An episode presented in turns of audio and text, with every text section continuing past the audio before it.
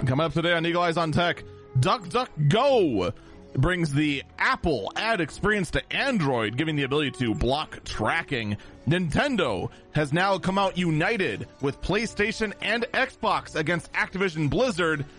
A deep dive into what is wrong with the economy of World of Warcraft and the worst gaming award show yet. All that and more coming up today on Eagle Eyes on Tech.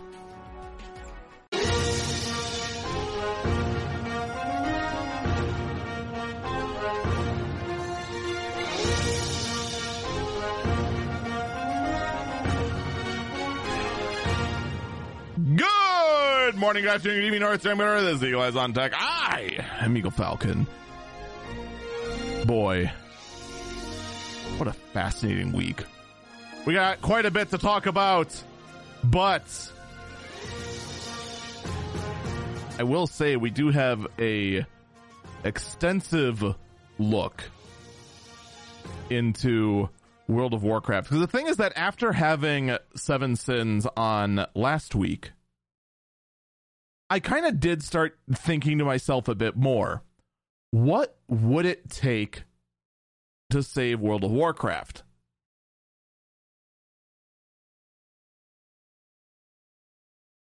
I have the answer.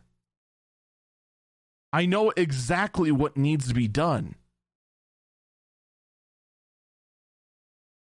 And we're going to get into a deep, in depth look in all of that later in the podcast. But first, GoDaddy has disclosed his recent disclosed recent security breach that exposes 1.2 million accounts.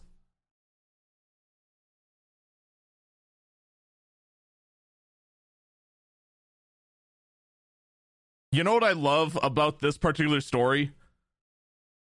because it's the first one when I broadcast this live on Twitch, the recording of this podcast, the first story is the thing that's going to pop up on the page. You know what everyone said in the chat? GoDaddy is still around?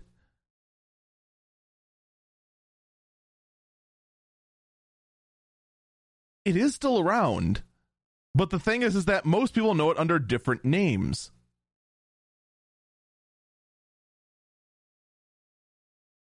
GoDaddy is usually is usually still around, but they but their name is usually hidden when they just go ahead and sell domain names.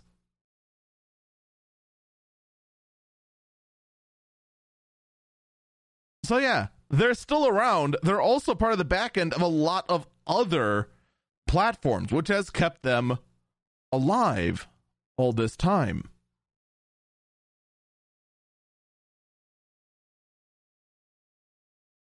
But the thing is, is that we have things like administrative passwords for both WordPress sites hosted on the platform, plus passwords for SFTPs,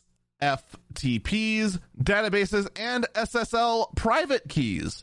So, you know, all kinds of juicy security has now been breached again. Good job, GoDaddy. Good job. Thank you. Thank you for once again letting me believe that Facebook security might actually be better than something. Bravo. I'm not saying that that uh, you're worse than Facebook. I'm not saying Facebook's better. I'm just saying your incompetence now makes me consider that maybe you're worse than Facebook, but it's still up in the air. Speaking of up in the air, Tesla is asking full self driving beta test drivers to accept being recorded in case of oopsies. That's not the name of the headline, but let's be honest, that is uh, exactly the case.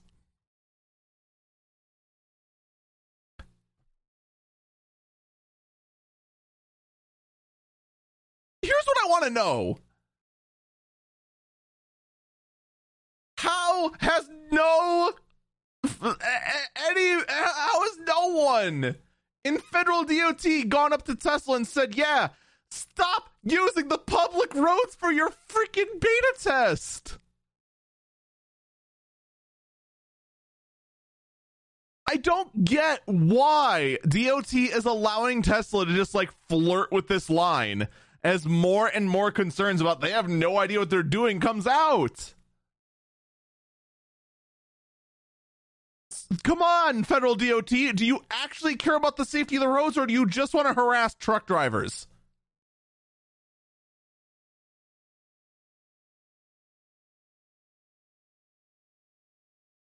Someone in chat says it may help Tesla deflect it. Oh, it obviously is.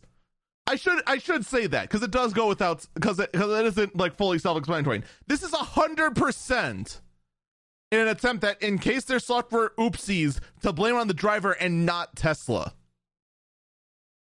But let's just get that out there because I'll admit it's obvious to me that's what the case is. It may not be obvious to everyone.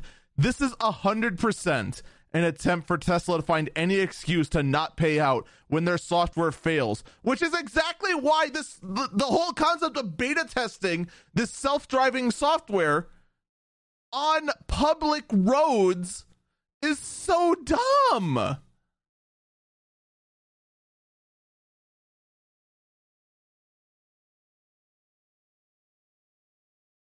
Someone in chat says, "Just wait for the Sims prediction to come come true, where self-driving cars take takes you to its advertiser. yeah, there there's the next thing. There's rumors about um I actually don't remember if it's actually in the think it was in last week's episode. I can't remember whether it hits Eagle Eyes on Tech or the bonus episode of Eagle Eyes on Tech where uh face or not Facebook, where Apple is rumored to be working on a full self-driving vehicle, electric vehicle that has um no steering wheel, no pedals or anything. How long until the car deciding what's better for you starts becoming an issue when it comes to full self-driving cars? I guarantee you that is going to be a factor that comes up sooner than later when it comes to asking the question full self driving or you know manual. Someone in chat also brings up another great point. The Tesla cars do not have do not have have they have uh, insufficient sensors. They have outdated sensors. So there's not really a whole lot of question of how they can get better. There is that almost all of the gear that Tesla has in their vehicles for self driving is just cameras. No matter how much software updates you do, they're just that. They are just RGB cameras. There is no sophisticated sensors to detect depth. There is no proximity detectors except for, you know, your rear reverse thing that's mandated. Actually, is it mandated? Or is it just like pretty much on everything? I know the backup cameras are now mandated, which is which to me is silly because I can't remember the last time I used a ba- a rear view mirror like the center one or the backup camera in our trucks.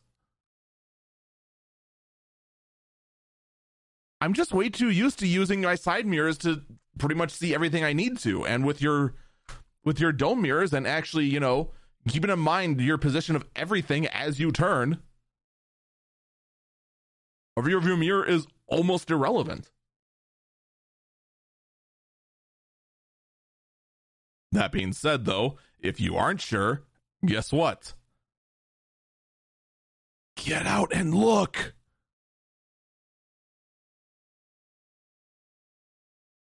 Better safe than sorry than pulling a full Swift and crashing your trailer into grandma. Or the rear end of your car or the front end of your car for that fact. I mean, if you're going to go full Swift, you might as well go full Swift. Anyway, trucking memes aside, Tesla being dumb. Moving on. Italy. Being Italy. Italy has slapped down some antitrust reg- regulatory fines against Google and Apple over their data use. This one is uh interesting, mostly because I just realized I hit my Reuters article limit, so I can't read the rest of the article, but I remember most of it. The actual fine for both of them was 10 million each, and it was in regards to the way Apple and Google say what the data they're going to collect is and how they say they're going to use it when you go ahead and sign up for the service.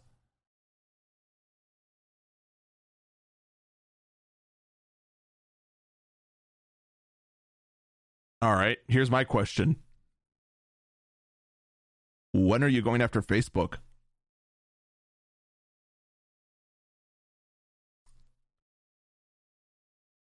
I'm waiting.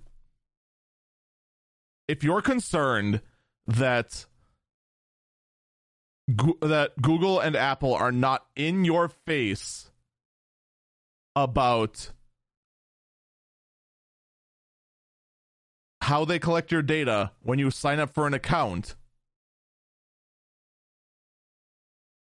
Where's the slap against Facebook? Now keep in mind, 10 million euros or 11.2 million US dollars is basically like ha- is basically like telling the average person it's a $10 fine.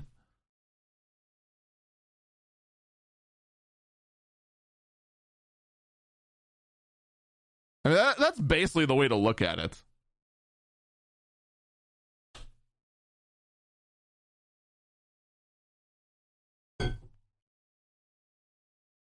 So it's not going to have them change a whole lot, you know, unless they want to face further fines.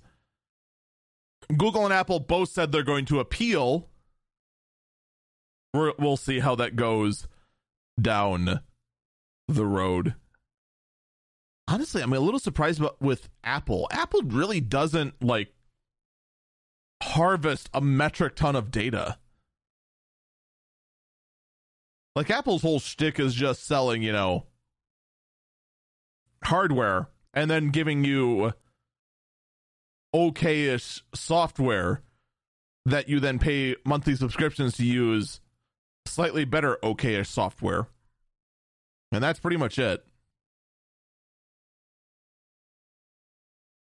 Meanwhile, in the United Kingdom, a law will hit smart home devices device makers with big fines for committing the unforgivable sin. What could it be? What could such a horrible thing that home device makers could do that that would shock the world? Why? Using the default password.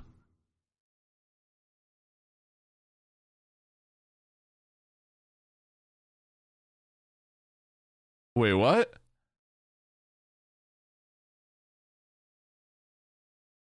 So I, I have a question. What defines the default password?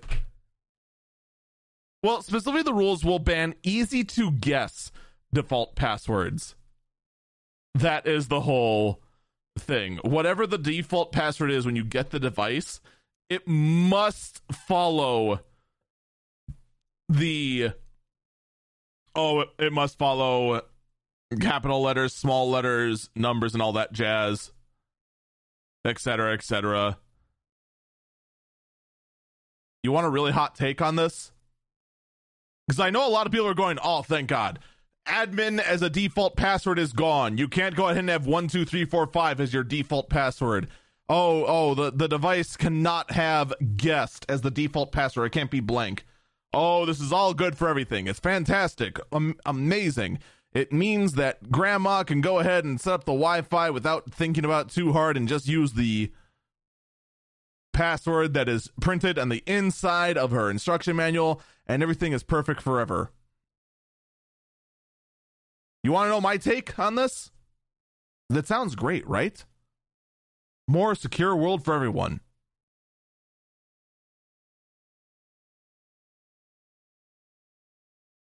My opinion, I hate this.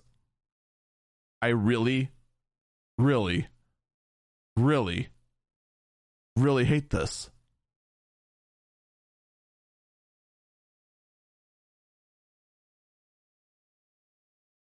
hear me out. All right. The only people that change in the default password are are people who absolutely have no desire to go into the settings and set up the Wi-Fi themselves. Okay?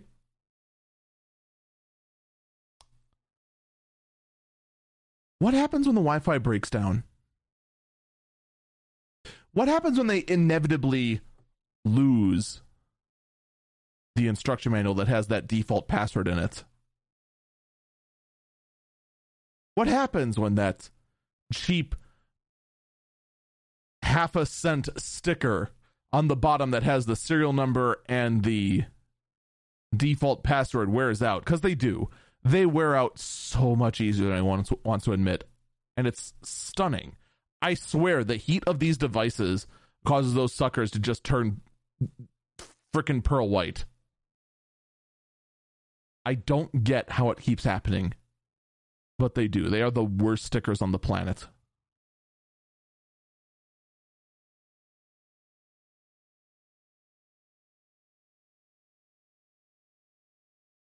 So then when they inevitably break down, you know what's going to happen. You, the tech guy who knows a few things in the family, gets the phone call from Gram Gram. And you have to go ahead and put time out of your schedule to go help Gram Gram for free because, you know, it's grandma and you don't have it in your heart to go ahead and charge grandma for your time to go and help. And you can't help because guess what? The default password is now dead.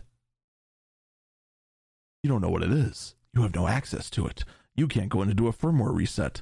Oh, that's fine. I'll just go do a factory reset. Except you're just going to factory reset to the same password you didn't know in the first place.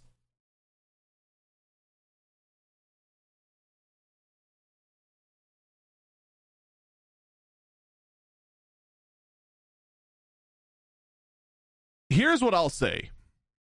All right. I get that not everyone is a tech savvy guy like myself. In fact, considering the fact that I'm a lunatic that goes ahead and re- refurbishes old computers and br- breathes new life into them and has a server rack in his spare bedroom, I actually expect very, very, very few people are as tech savvy as I am. Because I'm tech savvy to the point of being stupid. But I digress. Not everyone wants to go ahead and when they set up their router, go and tweak every single fine tooth setting to have that router perform exactly as they choose to go ahead and put a governor on this device and that device and that device because let's be honest they, there's no reason for them to go ahead and download anything at 200 megabits per second and clog the entire network because Windows 10 decided it needed an update right here, right now, and bring the whole network to a grinding halt. I like fine tuning those sort of things. I like to go ahead and put limiters in to make sure that in cases where I am streaming, that nothing can go ahead and bring the entire network down.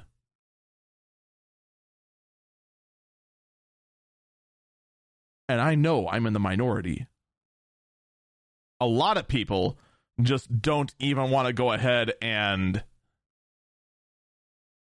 even reset their password on it. They'd rather just go ahead and and connect the Linksys with the password default.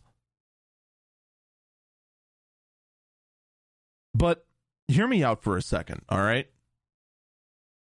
I think this law is dumb because it goes ahead and prevents something that more modern routers are doing more of.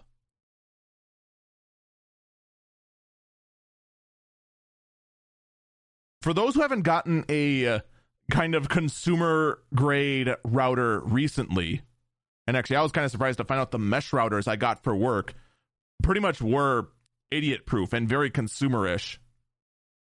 You know what they did? you fire the thing up and before you connect to the internet you have to download you have to go ahead visit the website for the router and set up everything in a very easy to follow guide. And it was like a four step process. I could have handed it to our cashier, who is very not tech savvy, pretty much like the exact opposite of me, and she could have done it.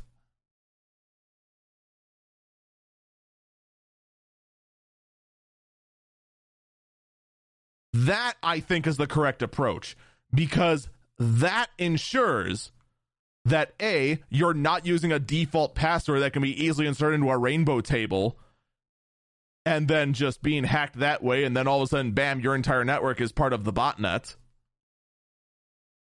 At least easily. And then, and then to make matters worse, or actually better, if something were to happen and you got to go ahead and head on over to Gram Gram's house to go fix the Wi Fi and you do a factory reset, well, now the previous password doesn't matter. You can now just follow the guide, set it up, and then go ahead and run your firmware update or your firmware reset to make everything better. And now the whole concept of a unique default password and the nightmares that can result from a default unique password are gone. It is the best of both worlds. Now, if this law has a clause for that sort of thing, I am all on board. But I would much rather see a bigger adoption of these easy to set up guides for consumer routers than to go ahead and say, hey, here's your unique password we basically had a ki- uh, kitten walk across a keyboard, and that's now your default password. Good luck remembering that, idiot. So there. There's my two cents. Am I wrong about this?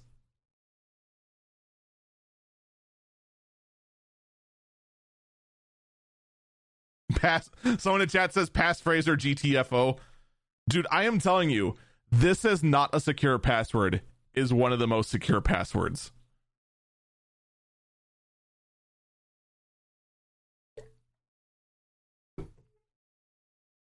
It is absolutely true.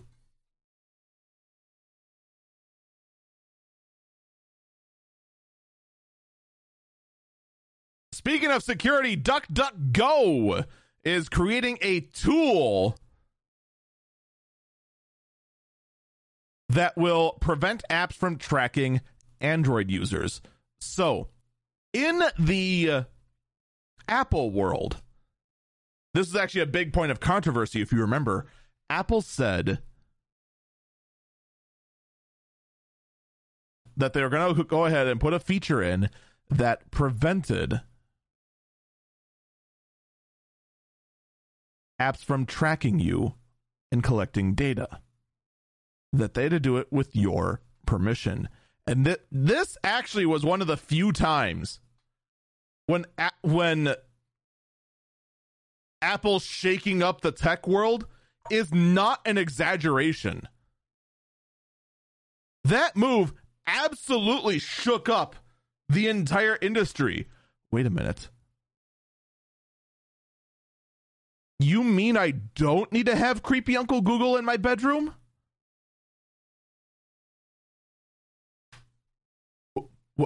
What?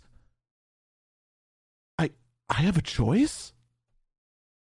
I don't need to be stalked?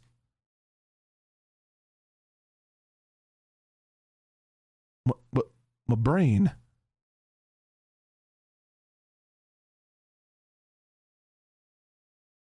Unfortunately, in the Android world, while while Google is, er, is saying we'll come up with something similar, um, what they've come up with right now is first off not in yet, and B not quite as absolute as Apple's. I'm I'm I'm sorry, my fellow Android fans. Um, it's an area where we have to admit Apple has definitely a huge leg up on us. their software security and privacy is way better than Android's by far. It's one of the things they excel at. Now their hardware, on the other hand. But anyway. Well, fortunately, we might in the Android world see this exact same sort of privacy. Duck, duck, go is coming to the rescue.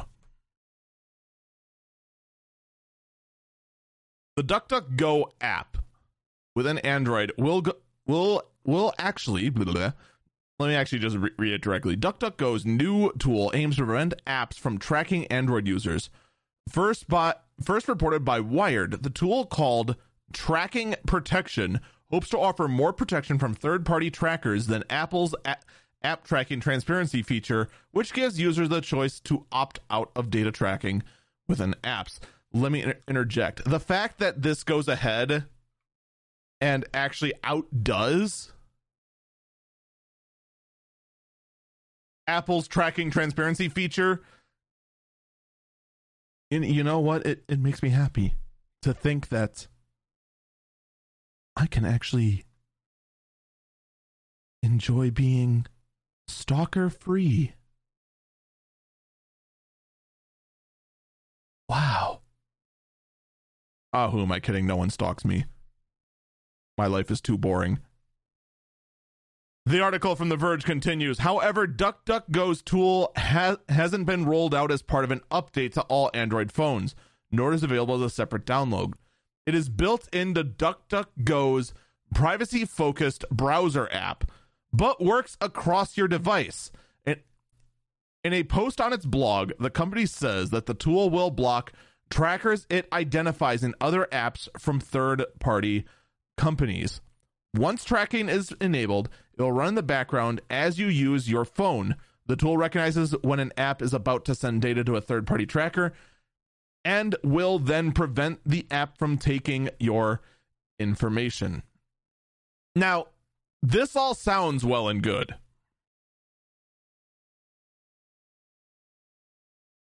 But considering the fact it's not in the OS level like it is in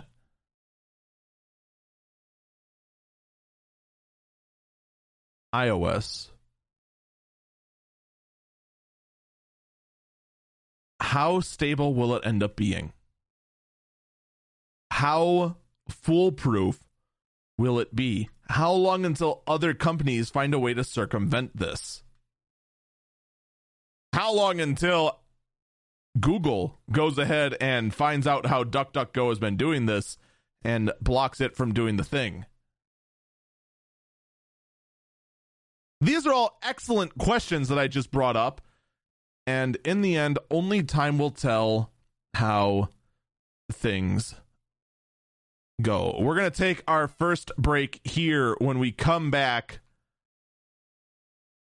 The real reason why there is no boot camp on MacBook Pros and MacBooks, any anything running the Apple Silicon.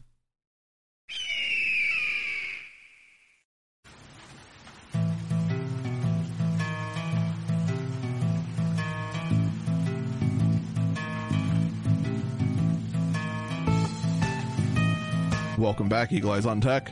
I'm Eagle Falcon. A little bit of an update for the um for the podcasting world.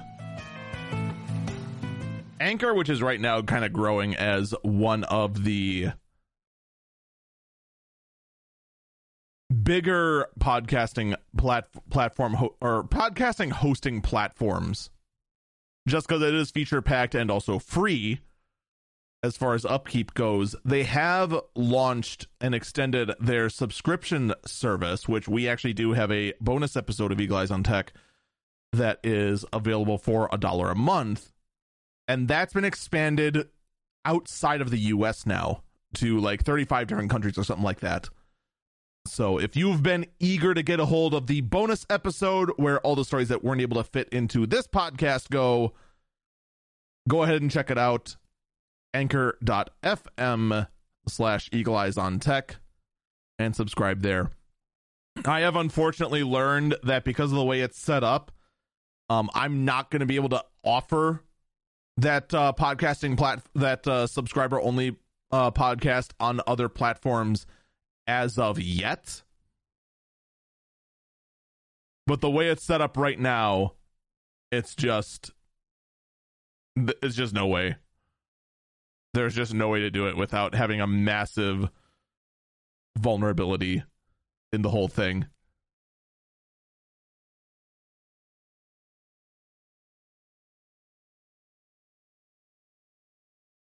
And then my chat wonders where the heck Zozo is because we played the played the remix theme of Zozo. Oh, uh, anyway, shifting gears back to the matter at hand. Windows 10 and Windows 11 on ARM has been strange. We'll just put it that way. Because for whatever reason, all the computers that Windows for ARM has been on have been awful. And to make matters even worse, do not seem to be supported on devices that are good. Specifically, on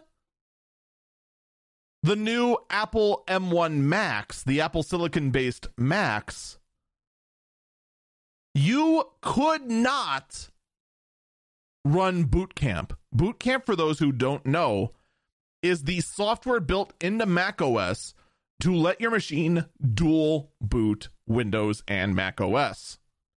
This became available when Apple first switched from the PowerPC architecture to the Intel Core 2 Duo architecture. Actually, it started with the Intel Core Solo. Yeah, there was an Intel Core Solo. Core 1 did not last long, like at all. Like I swear, Core 1 was available for like 8 months and then it was replaced with Core 2 and Core 2 lasted years. Before then the Core i series came in. The fact there was a Core Solo just blows me away. It's weird. But in any case, so why is this? Why has Windows on ARM been so bad.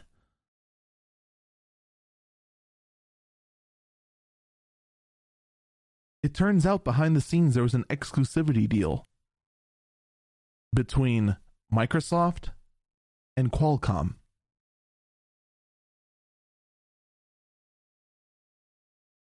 And of course, Qualcomm is a major manufacturer of ARM chips. In fact, Qualcomm does have some very good SoCs. But the problem is that all the really top end SoCs end up going into flagship smartphones. And since there's a massive chip shortage in the first place, and there has been for quite some time now, any ARM powered Windows device, well, they got the bomb of the barrel, which has caused them to suck. But because of this exclusivity deal, other ARM devices that are actually powerful, like, say, the M1 MacBooks or the M1 MacBook Pros, or you know any of the other Apple products that used to be able to install Windows on. The working theory right now is, in fact, that because of exclusivity deal, Boot Camp refuses to run.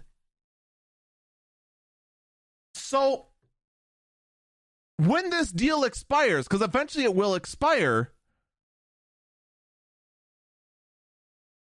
will we see Windows 11 on M1 MacBook Pros.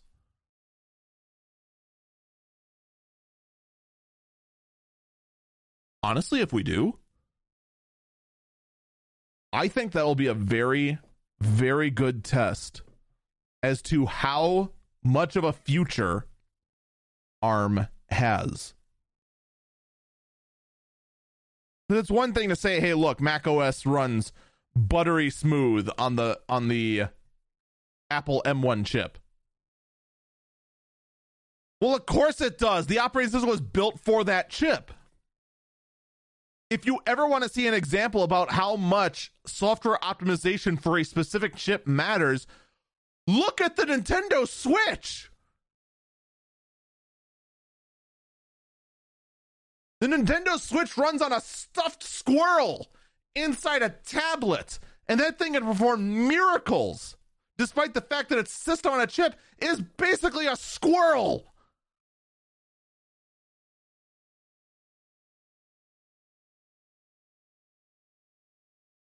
But yeah, look how beautiful some of the games run.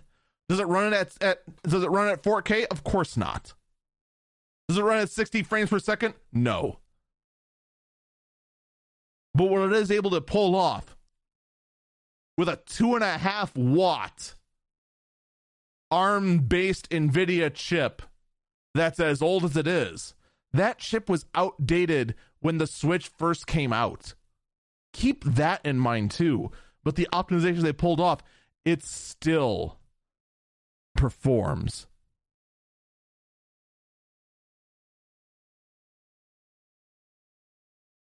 So, of course, the M1 MacBook works extremely well.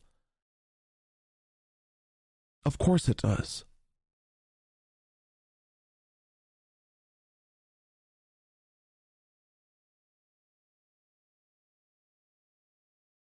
But you go ahead and have that chip run something else like Windows on ARM. Well, that'd be a good test both to see A, does Windows on ARM have a future? And B, is the Apple M1 chip as good as we currently think it is? These are the tests we really need to know.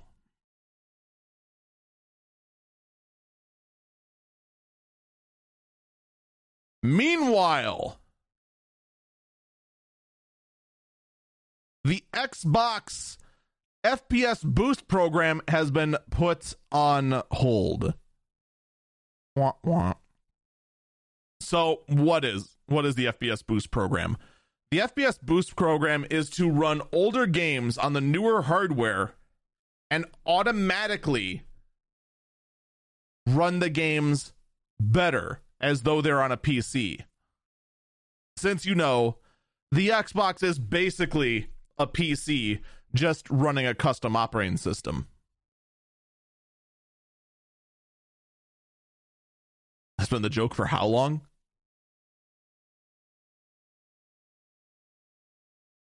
Well, unfortunately, the program has been put on hold. Wah, wah. So I guess we'll just wait and see how things develop there. However, meanwhile, in the Xbox world, Microsoft's been sending out Xbox anniversary gift packages to random fans. Apparently, the Xbox Fan Fest attendees have gotten some cool items, which has included some kind a. I'm trying to see if I just have a thing here.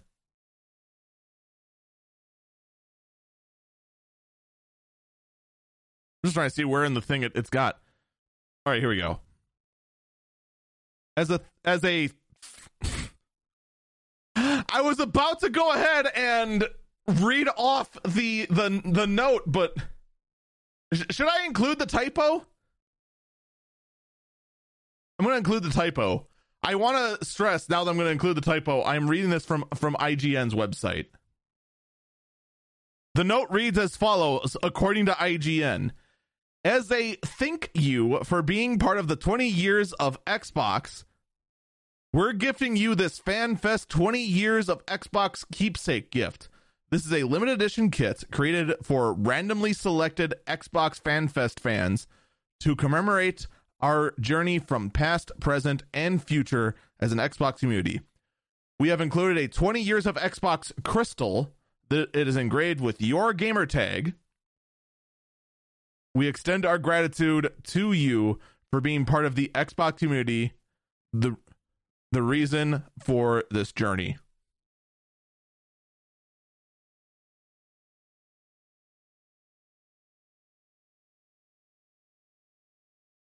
Hey Twitch. C- can I can I get a cool plastic trophy with my name on it? Please. Pretty please. I was one of the first Twitch affiliates. Can I at least get a hug? Can I get anything? I mean, I'm I'm kind of joking, but I kind of feel, oh, that's that's adorable. That's amazing. How come none of the things I'm with g- g- gives gives me a, a hug and a kiss on the forehead like that? I feel neglected. The gamer in me feels incredibly neglected.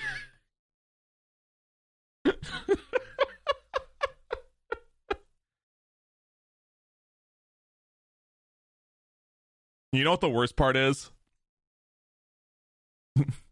My little joke there with Twitch. There's quite a few freaking Twitch partners that are absolutely triggered by my statement there. The sheer number of Twitch partners and probably more disgusting former Twitch partners that ran off to YouTube keep believing that the line that the line between partner and affiliate is basically gone.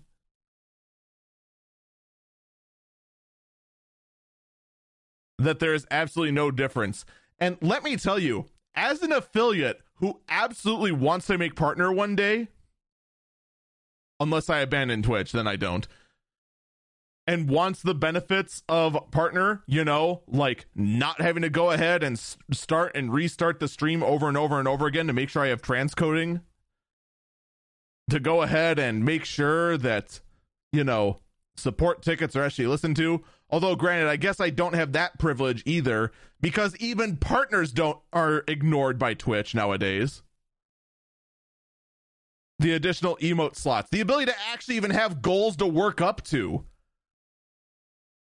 when Twitch affiliates actually got four new emote slots, which I need to still hunt down a.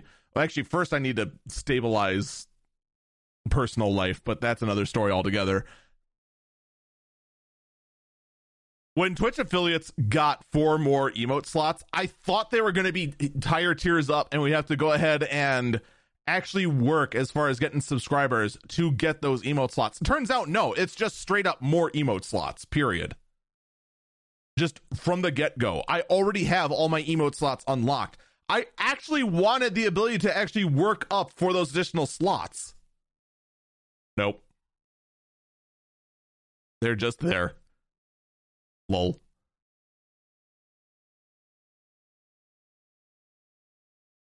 Are the reasons to become a Twitch partner becoming less and less and less? Yes. There's no mistaking that. But to say that there's no difference anymore just shows that partners legitimately forget the powers they have and have taken them for granted. The ability to say, hey, the moment I sign on, I don't have to go and fish for a transcode server or an ingest server. Or I could or I have a contact I can go to to try and get some front page time for a special event. Affiliates don't have that. At all.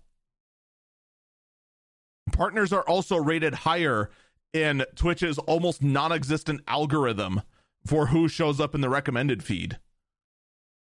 Affiliates don't have that. And the fact that a lot of these partners continue, continue to go ahead and actually, the more offensive one to me of the people who piled on this was the editor of uh, the YouTube channel formerly known as Alpha Gaming, which was a which was a YouTube channel that started specifically to show the ins and outs of how Twitch works. And the fact that they went ahead and said there is that their editor said there is no difference between partner and affiliate anymore really do, just shows how much them leaving the platform has caused them to become blind of the current situation here in the streaming world on Twitch.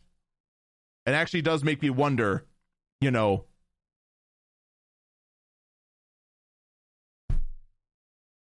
Do your eyeballs not work? Or do you just insist on not wanting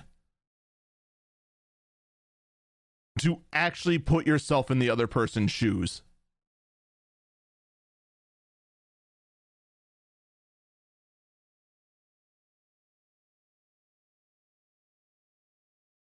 That by far was the more disappointing thing in all of that.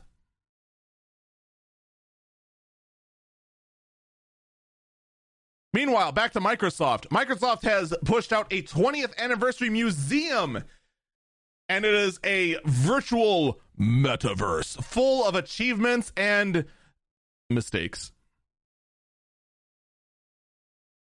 So, apparently, this VR world you can go into for the Xbox Museum shows all kinds of moments and history within Microsoft. And the fact they even went in to talk about the infamous red rings of death.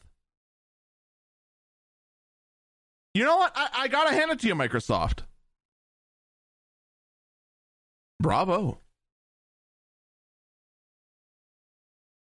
Bravo.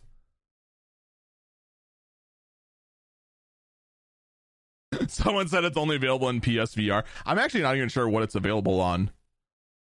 Judging by the looks of everything, I'm fairly certain it's not actually VR.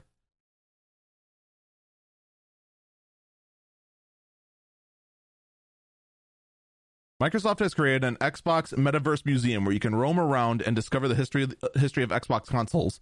It's designed to celebrate 20 years of Xbox and include infamous mistakes such as the the 360 Red Rings of Death or Microsoft's attempt to acquire Nintendo. In spring 2000.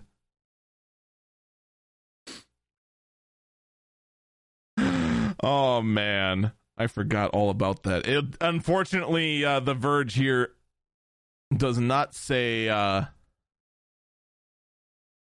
how you browse it. I have to assume based on what it is, it's just there. Oh, here we go.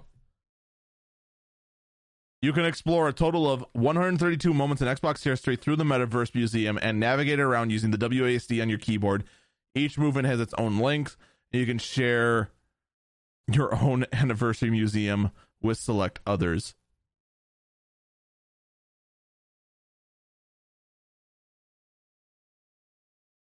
So is it just a website you view?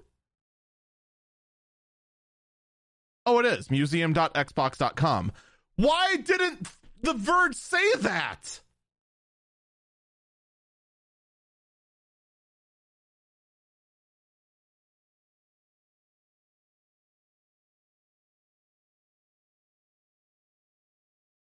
I'll have to look at that later. It actually does look uh, interesting.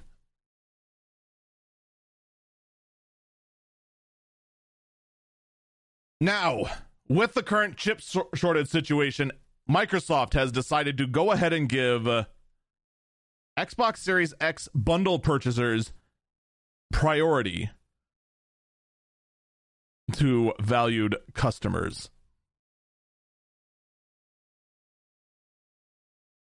So apparently, if you're selected as a quote valued customer within Microsoft, you can go ahead and actually get your hands on an Xbox Series X bundle, which I mean, you know, normally I would mock the thought of getting an Xbox right now just because I mean, I've made my opinion very clear as far as the Xbox goes. You can either go ahead and A, spend $500 on a console with no upgrade path overpriced SSDs to expand the storage. Granted, you should be glad there is expandable storage, and all of your games costing $10 more.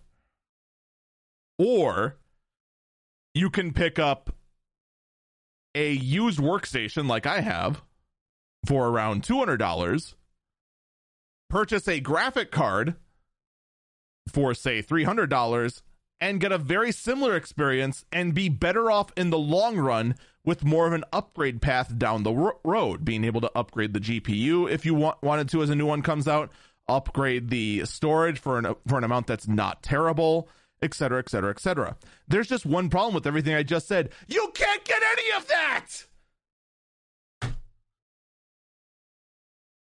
There's no console to get. They're all gone. There's no computers left on the used market. They're all gone. GPUs are a myth. You're more likely to find a dragon or a unicorn than a GPU that doesn't cost your left nut and your right kidney.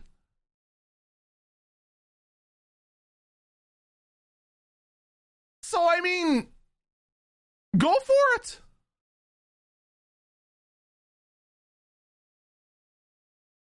Just do whatever. Because you're kind of in the point where you have no choice. If you want to be able to get into modern gaming right now, you're SOL.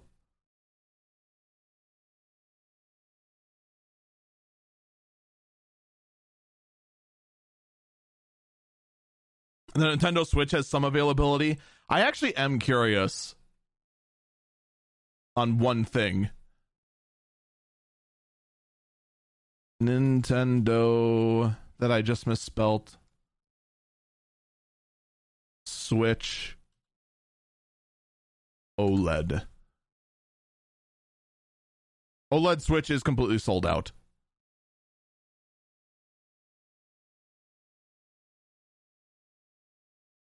Base Nintendo Switch is also completely sold out. The Switch Lite is available for the same price as the Switch. Oh wait, no, I'm wait. The Nintendo Switch Lite is available for a hundred dollars more, but it's refurbished.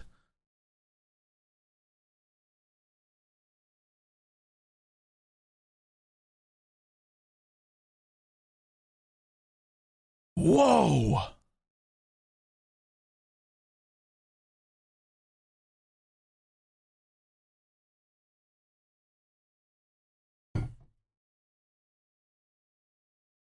You know what? Just set your expectations now. Just expect to walk away from whatever holiday you celebrate with either a sweater or a deck of gift cards. Just a whole deck. That's going to be about all you get. Speaking of Nintendo, Nintendo has leaked out that internally they have taken a look at the Activision Blizzard um what what's the right way to look at this? Uh th- basically Doug Bowser of Nintendo has stated to the entire company that quote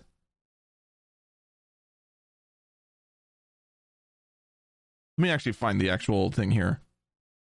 Here here's what the letter th- this I, I know I'm scattering all over the place, but basically a letter leaked from within Nintendo basically condemning what's going on at Activision Blizzard. Specifically, it says the following. This is from Doug Bowser. Along with all of you, I have been following the latest developments with Activision Blizzard and the ongoing reports of sexual harassment and toxicity at the company. I find these accounts distressing and disturbing. They run counter to my beliefs as well as Nintendo beliefs, values, and policies. It then go, goes on to say that Doug Bowser has been quote in contact with Activision and has taken act and has taken action and are addressing others. Unfortunately, not really going into detail as to what is going on but then finishes by saying every company in the industry must create an environment where everyone is respected and treated as equals and where all understand the consequences of not doing so. The only comment Nintendo ha- has said about the leak, and I want to stress that this letter was leaked, not made public, it was leaked. Nintendo has said that everything that was said in it is tr- is true and they have nothing more to add at this time. So, what do I have to say about this? What are my thoughts? First off, let's get this out of the way. I kept saying this was leaked. This was leaked. This was leaked. How many of you believe this was really leaked?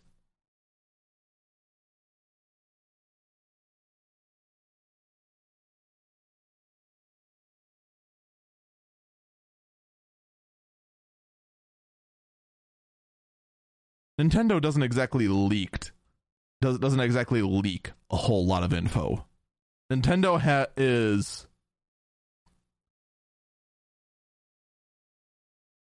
Nintendo is a watertight company when it comes to information information being leaked out.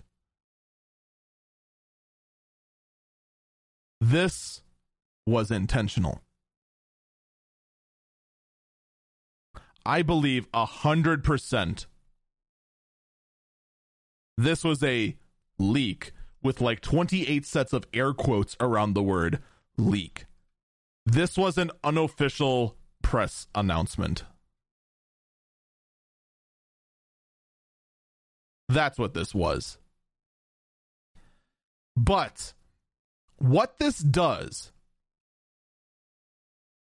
is this now signifies one major point. All of the major gaming platforms within North America, except for Apple, are united under the opinion of condemning Activision Blizzard.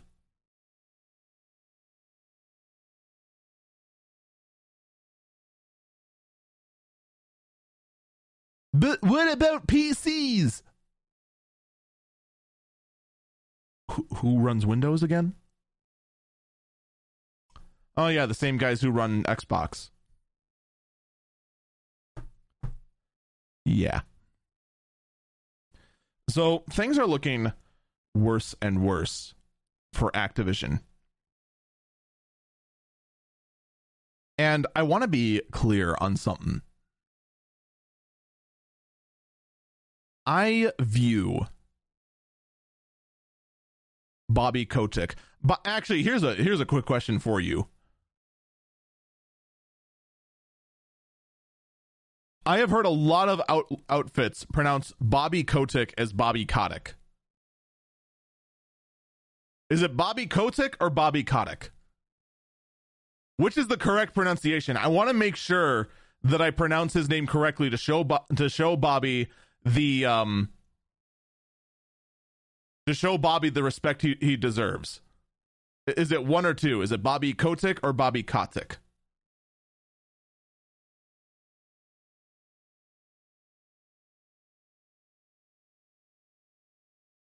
Anyway, po- Bobby Codingus has come out and said that if he cannot if he cannot fix the problems quickly over at active at, over at Activision Blizzard that Bobby the Dingus will go ahead and step down for from the company or at least consider stepping down.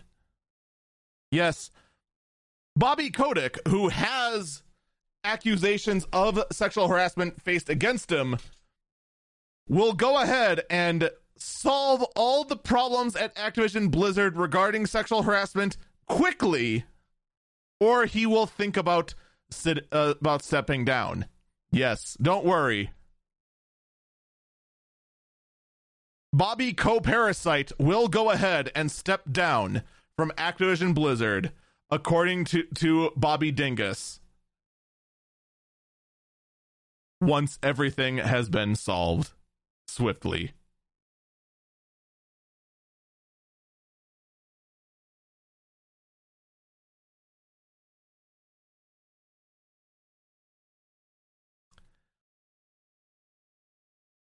Now,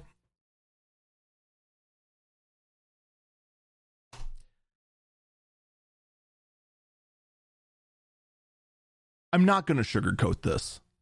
All right. I view Bobby Kotick as a boss that must be defeated. we can all say that PR wise, he's done. That basically he's already dead to the world.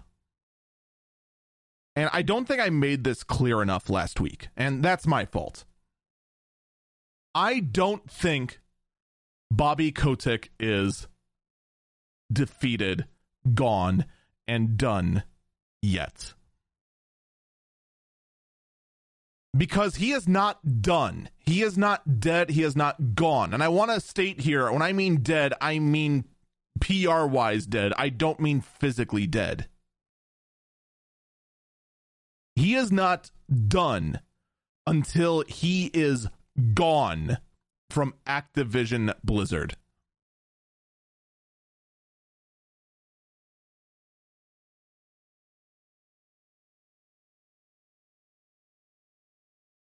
Someone in chat says he's just waiting for the stock to rebound so he can get get out with, with his most golden parachute. So that's a weird thing. Because his severance package is already massive. And it's even more massive if he can prove he was terminated without cause. Which is why getting rid of him is so tricky because you got to make sure you have probable cause. And the fact that the only thing you got against him is sexual harassment, which is already super difficult to prove in a court of law, makes terminating him very, very difficult. But here's the thing let's pretend Bobby Kotick is gone.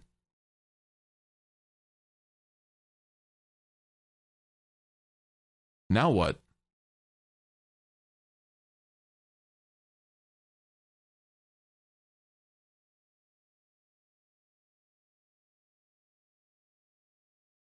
The only thing that they have is King Games. The Activision name is very quickly becoming dead, and in the court of public opinion, the name Activision is mud.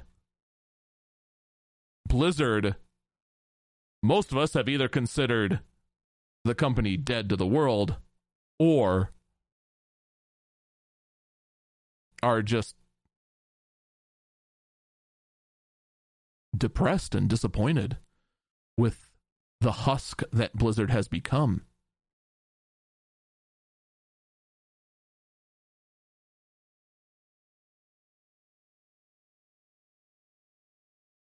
Someone in chat says sell and rebrand. Who? Who's going to buy them?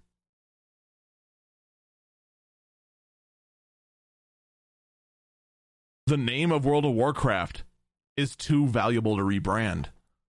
The name StarCraft is too valuable to rebrand. The name Overwatch is too valuable to rebrand.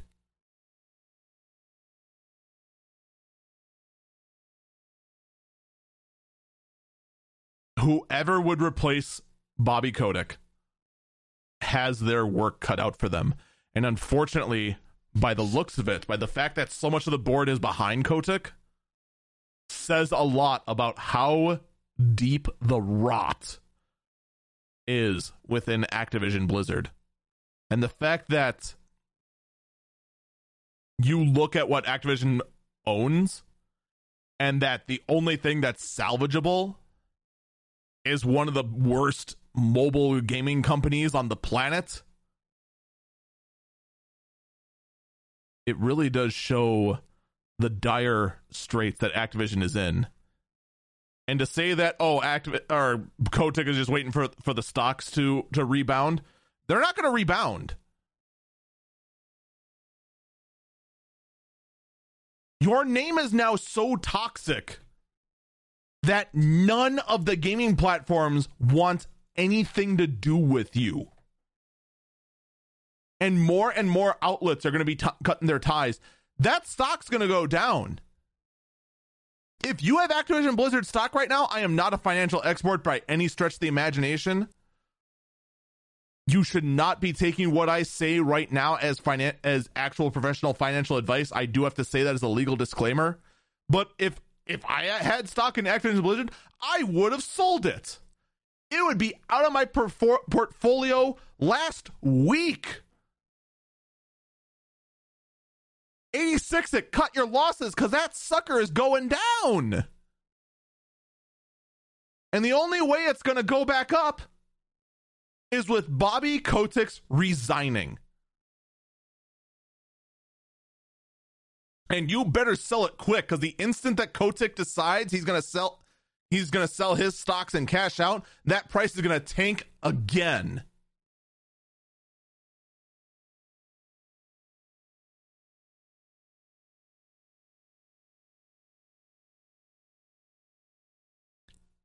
Everything involving the company right now is an absolute nightmare, including the state of World of Warcraft right now as it is, which, by the way, we're going to cover that up next.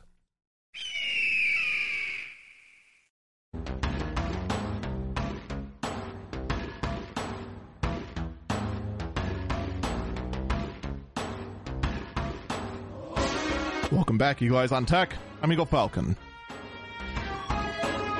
So I teased earlier that we're going to go into detail as to what is needed to save World of Warcraft.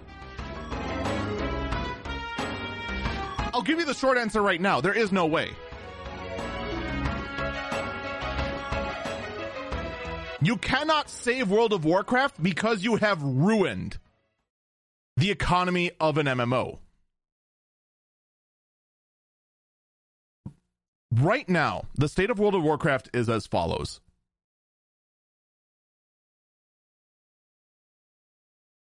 The the value of your actual in-game currency of gold is very low. You actually need a metric ton of gold to do pretty much anything. But this then introduced the WoW token. What is the WoW token? Well, let's, before we get there, let's go back to one of the great debates between Final Fantasy XIV and World of Warcraft. One of the biggest critics that a lot of uh, that Final Fantasy XIV got from people from WoW is that Final Fantasy XIV has an in that it has a item shop, also known as the Mog shop, where you can go ahead and purchase a lot of in game items for real money. That's a valid criticism. But the thing is, is that WoW does the exact same thing. And while WoW does not have a whole lot of items in their in their shop, and Final Fantasy, Final Fantasy 14 has a lot more, you look in detail at the Final Fantasy 14 shop and you dig deeper. And the and the actual Final Fantasy 14 shop is nowhere near as bad as it looks.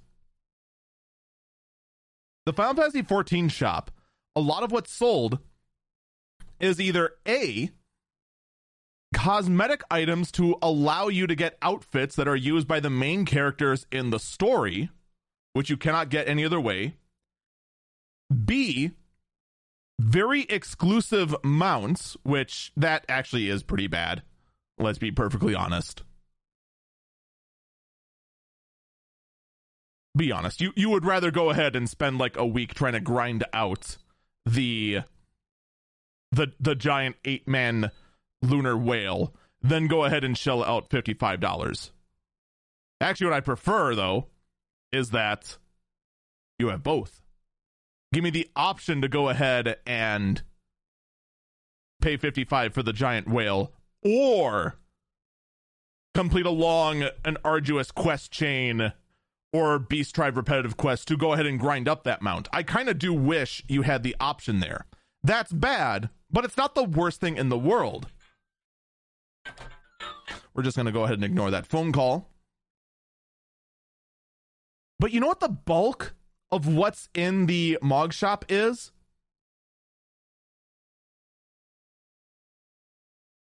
The vast majority of the items within the Mog shop are past event items. Items that were available in the game as part of a seasonal event, but the season is now gone. So they're just available for a couple bucks in case you really wanted it and missed the chance to get it.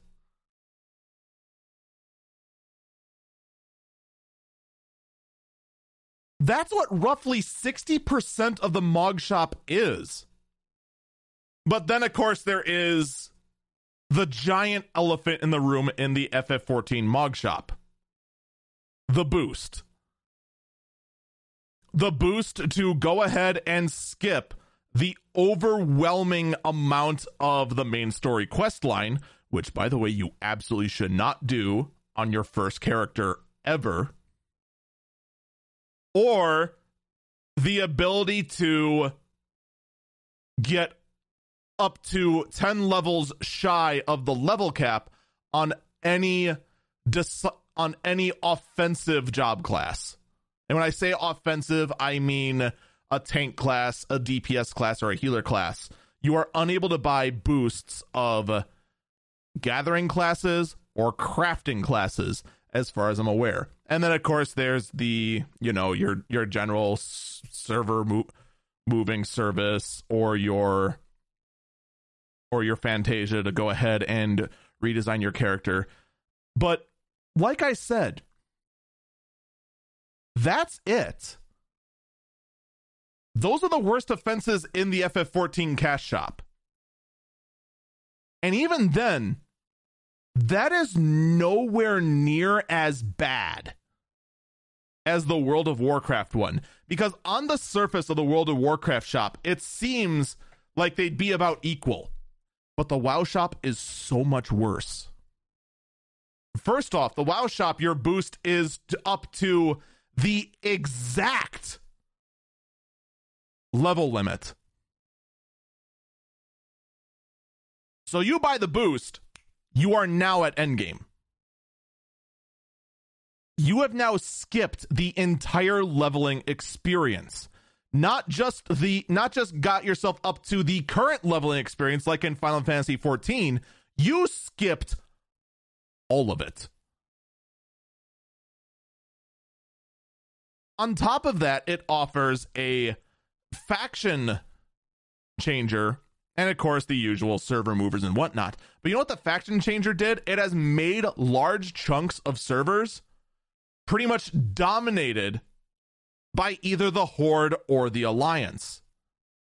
If on one of these servers you go ahead and roll the wrong faction, you may in fact find out there is basically no one to play with. The balance that once existed is now completely shattered. But this is nowhere near as sinister and as economy shattering as the WoW token. Which then brings up the point. What is the WoW token? And why has this one item completely ruined World of Warcraft forever and has inflicted irreversible damage to the entire MMO.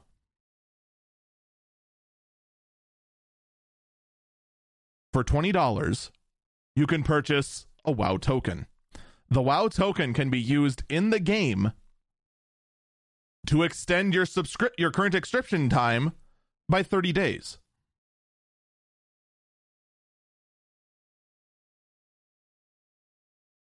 Seems simple enough.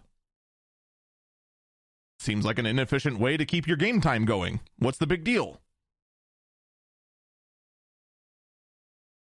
The WoW token can be sold on the auction house once. You purchase the WoW token, and there is a specific section on the in game auction house, the market board of World of Warcraft, where you can sell your WoW token for whatever the game decides your WoW token is worth.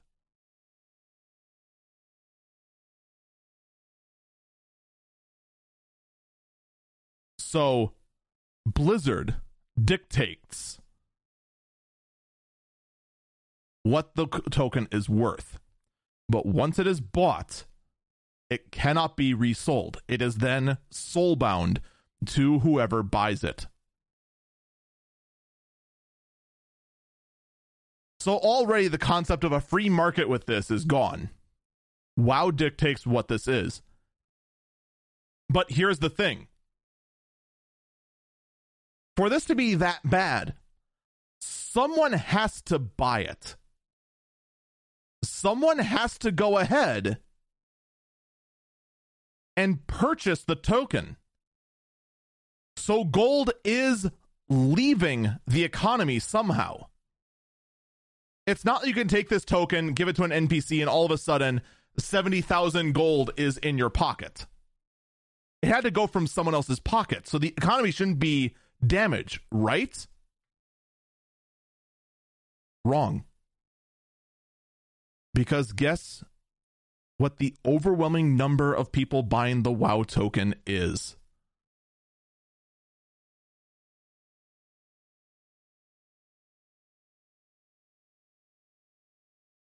Did you know that on World of Warcraft there is a rampant bot problem?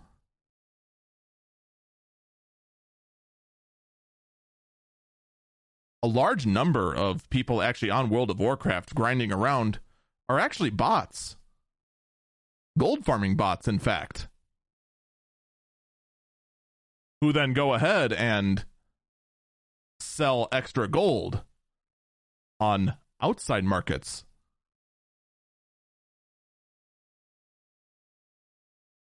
Yes. It's the gold farmers. The gold farmers who are generating close to 150,000 gold a month are buying the WoW tokens.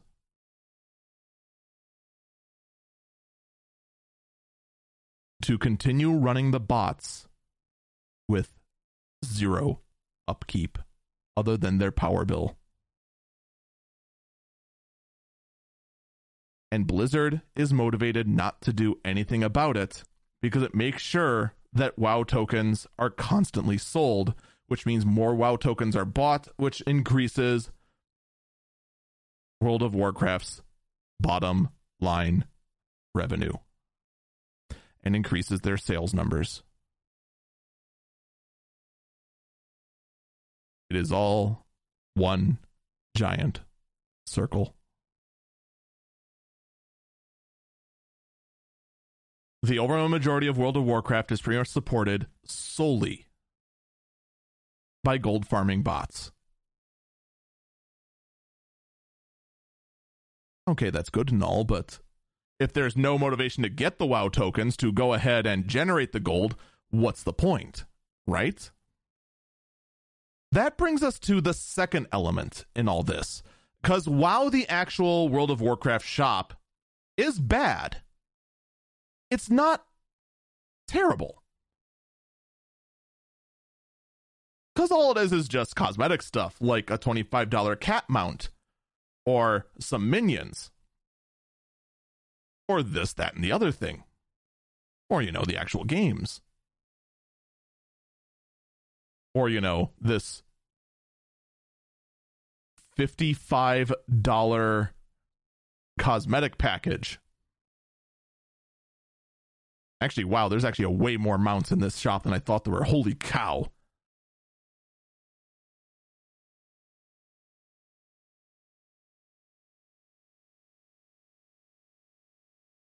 And of course, the game services $60 max level boosts, $25 range cha- ra- race changes, $30 faction changes, $25 character transfers. Oh, I'm sorry. The um, wait. Yeah, the WoW token actually did go. I thought the WoW token was twenty dollars. Oh no, the WoW token is twenty dollars. What the heck is World of Warcraft game time for thirty dollars then?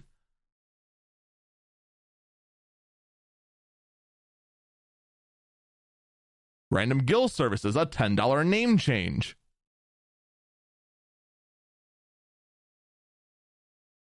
So already, this looks bad. But here's the thing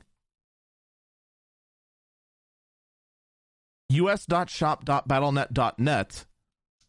I'm sorry, us.shop.battle.net is not the only things that are for sale in the World of Warcraft shop. Because because now you've gone ahead and given away for players of World of Warcraft to buy gold and buy gold at an infinite amount because of the existence of the gold farming bots.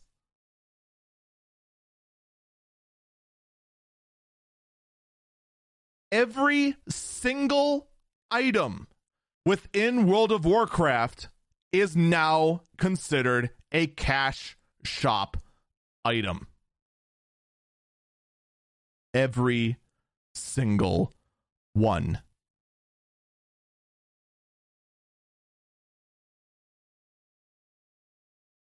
And this brings us to the other elephant in the room. Ladies and gentlemen, I give you the wrong tab. I give you the black market auction house. The black market auction house is the real moneymaker for World of Warcraft.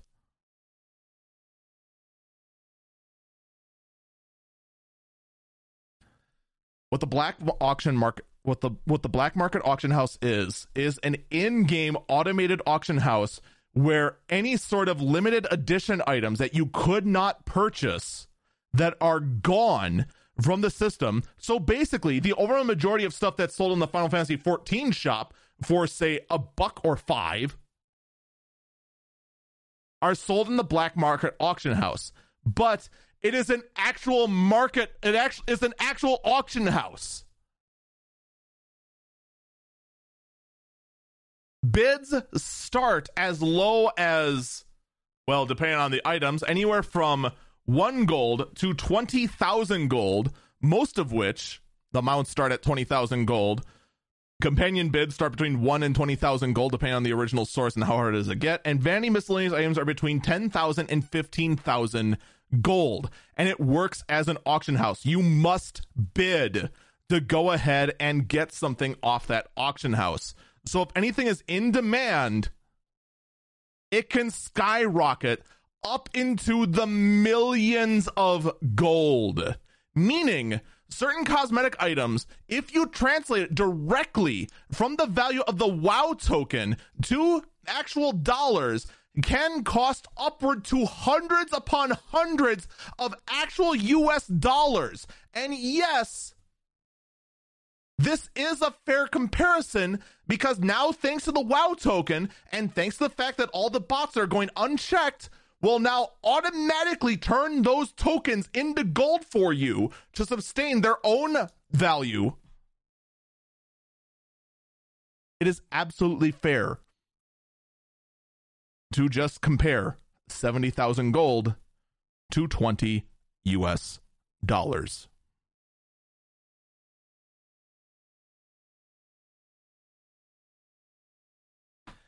And because this Pandora's box has been opened in the world of Warcraft, you can't close it again. The value of gold has been forever changed. The economy in the world of Warcraft is forever ruined. And the instant you try to go ahead and close this box, guess what happens? You create the scarcity effect, which is great for Blizzard. It means a ton of you are going to go ahead, buy hundreds upon hundreds of WoW tokens, convert them in, into in game money, and thus create inflation like no one has ever seen unless you're in California. And thus ruin the gaming experience for anyone who decided to play the game by natural means. You want to know why in Final Fantasy 14 you have to go through a long set of steps to go ahead and report anyone for giving a death threat? but it only takes two clicks to report someone for real time money trading. This is exactly why. Because this is what kills MMOs.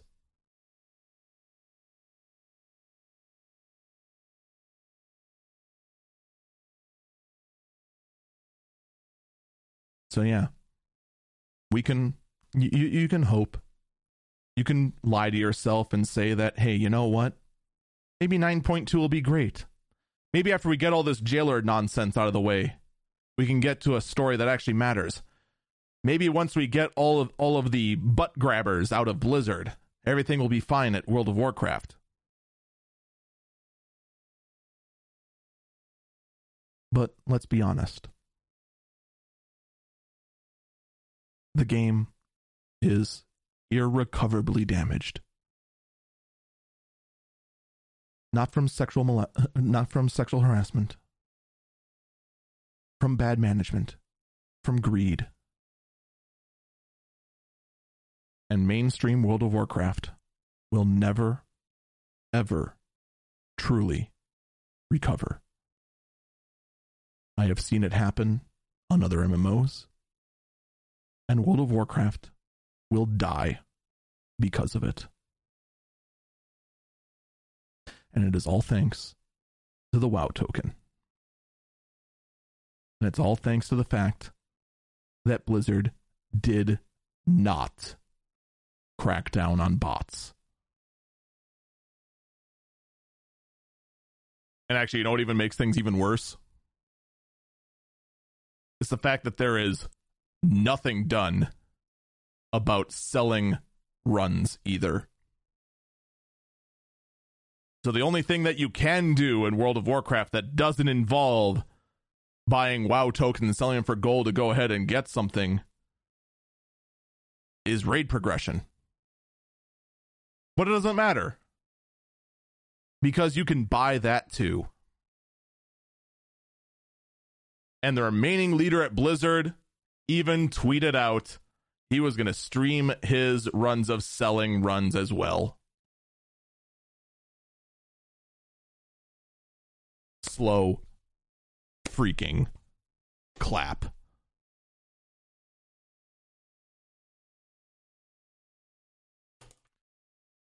I want to believe it can improve, but I don't sugarcoat here. I'm going to tell you it exactly as I see it. And I'm not going to lie. Something didn't always stand out to me because when I first, when everyone kept saying that the WoW token is the worst thing that happened to WoW, it didn't make sense. Unless there was an NPC that would just print, that would convert the WoW token into money directly.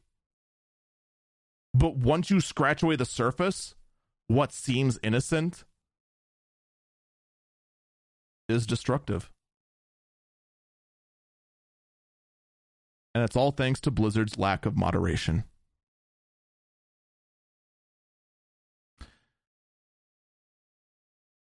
We're going to take our last break here. When we come back, we're going to get to the stupid stories. The really, really stupid stories like a video game award system that's really really dumb. Someone in chat says it's pretty much just the unchecked bots. I would say yes if it weren't for the fact that already because of those bots being unchecked for so long, there is so much gold floating around that inflation has just taken complete hold. And the fact that WoW, that Blizzard controls how much the WoW token is worth and has been devaluating the value of the WoW token for their own greed. That's the other thing. It started at 200k. It is now down to 70k on most NA servers.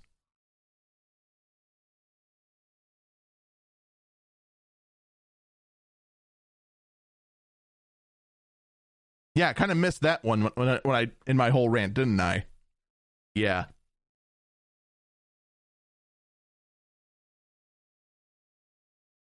But I think I've made my point.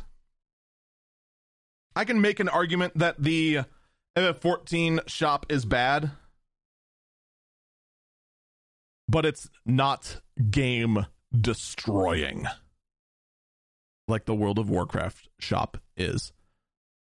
Anyway, we'll take our break here. We'll be back.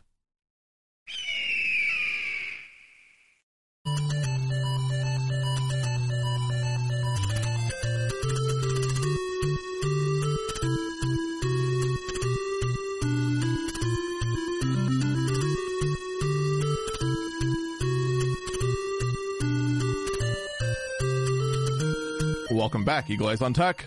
I'm Eagle Falcon. All right, so the Golden Joystick Awards announced their winners. I actually did not watch the actual show itself. But um you know how I make fun of The Verge and make fun of uh, the actual CES commission for giving out really, really dumb awards? Well, let me tell you something. This is pretty bad. This is really bad. All right, so first off, keep in mind these awards are for 2021. Best storytelling Life is Strange, True Colors. Okay, that's actually quite possible. I have no I I actually did not see I actually did not play Life is Strange True Colors this time around. I, I've usually been on top of the Life is Strange games, but lately it's just been eh. Best multiplayer game. It takes two.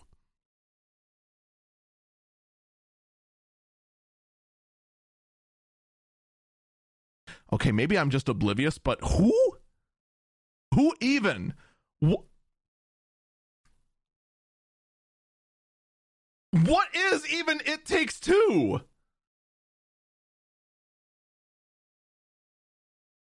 You know, we're going to Google. It Takes Two. What even is this? What even is this game?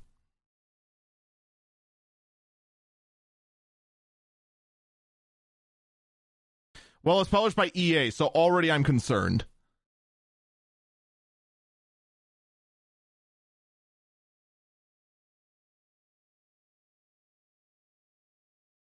Okay, apparently it is a co-op focused adventure game.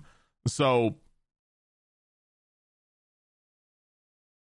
it actually does look pretty cute. Okay, maybe that one actually is justified.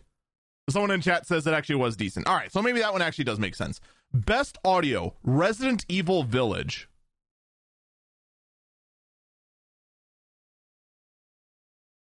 Someone else also said they actually enjoyed the heck out of It Takes Two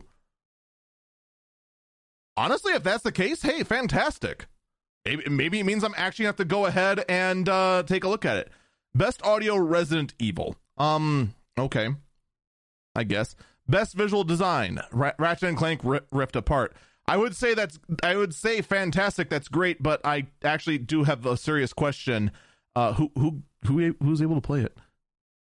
Best game expansion: Ghost of Tsukushima Iki Island expansion. I have no idea. I I I most likely mispronounced a lot of that. Probably actually fine. Mobile game of the year: League of Legends Wild Rift. Sure, why not? I mean, I'd argue, you know, that no mobile game should be the mobile game of the year because mobile games are just Man, trying to find an actual good mobile game is rough.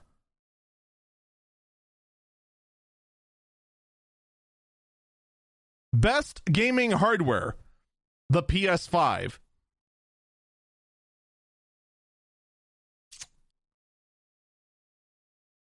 I have a question. What is the difference between best gaming hardware in your gaming awards and ultimate hardware of all time? And actually, why does your yearly awards have an of all time? Award in it.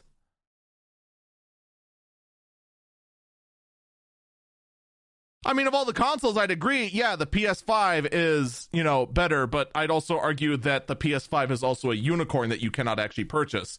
And those who do possess a PS5 are either members of the mafia uh, com- uh, committed a goat sacrifice in order to summon one into their living room or are life hackers. There is no other explanation. The hardware is actually fictional.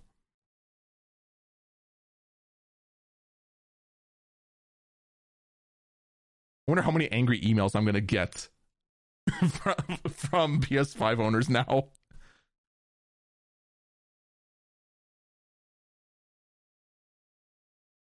Some people in the chat are like, wait, I can get a PS5 through a goat sacrifice? Someone else in chat said they had to sacrifice of uh, their firstborn for their 3090. I believe this to be 100% true. Best indie game, Death's Door. Sure. Studio of the Year, Capcom.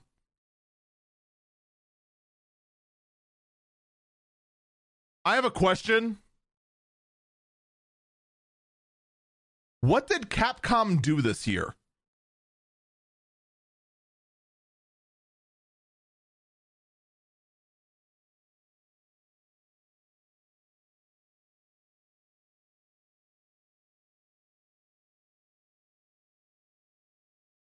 Oh, they're actually behind Resident Evil Village. Oh, okay. Monster Hunter Rise as well. All right, that's fair. So maybe we can make an argument for that. Best performer. Maggie Robertson, the the woman who was behind Lady Dimitrescu. I see. We we we see now where the Golden Joystick Awards uh uh priorities are to go ahead and just give in completely to the big titty goth vampire memes.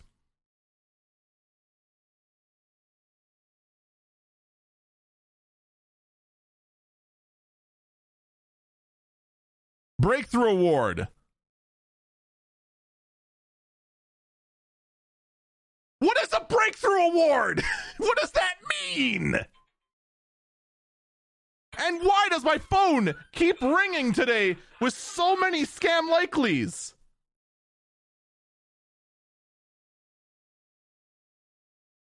Like, how, what even is a breakthrough award?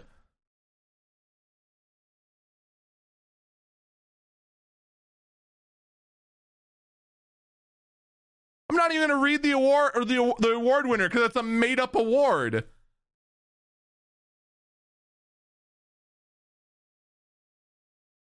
Best game community Final Fantasy 14. Understandable. Have a nice day.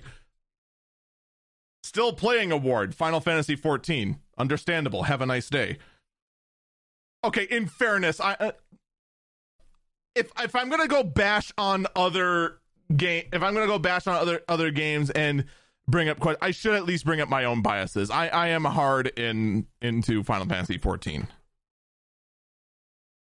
I will say though, the community has gotten a little worse as of late, but that's mostly just because you know we had a large influx of the World of Warcraft cloud, and as much as us regular Final Fantasy 14 people are we we can only we, we can only do so much to detoxify people coming into the community.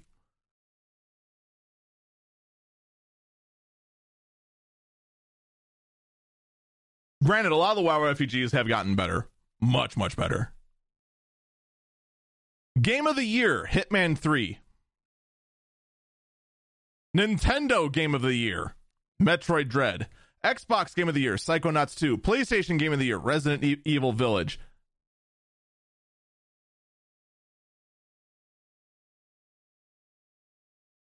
Okay, I have a question. I'll bite. Why is Hitman 3 Game of the Year? I'm sorry, PC Game of the Year. I missed those two letters. All right.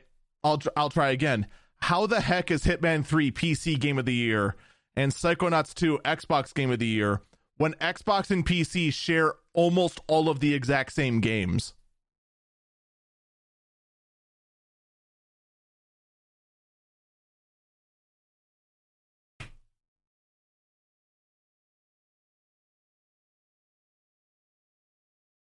Someone in chat also thinks Hitman 3 came out last year. Nope. January 20th, 2021. It actually was this year.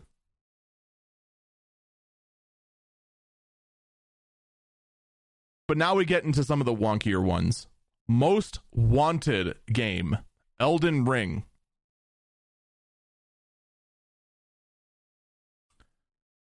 Are you sure about that?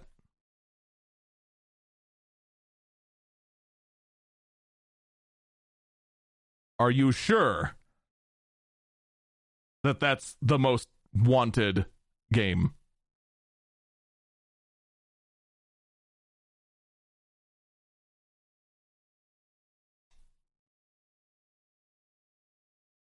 Critics' Choice Award, Deathloop.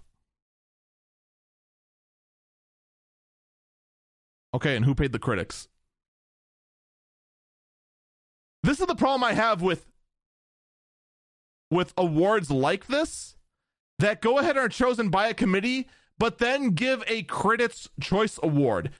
It then raises the question: Who the heck picked the rest of these?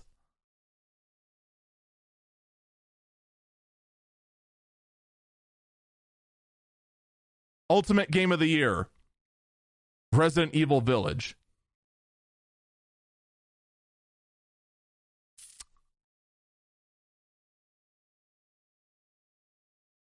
Okay, then. Ultimate hardware of all time. I want to stress of all time.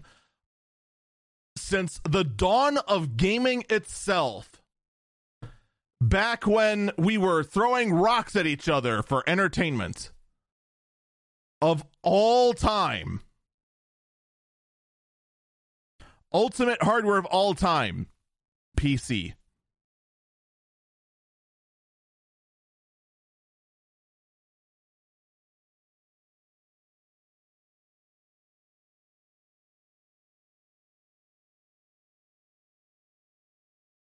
You know, if we're going to go ahead and be that general, ultimate hardware of all time, electricity.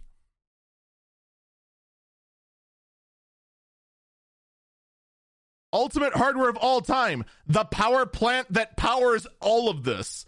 Ultimate hardware of all time, the freaking transistor. Ultimate hardware of all, all time, freaking Earth.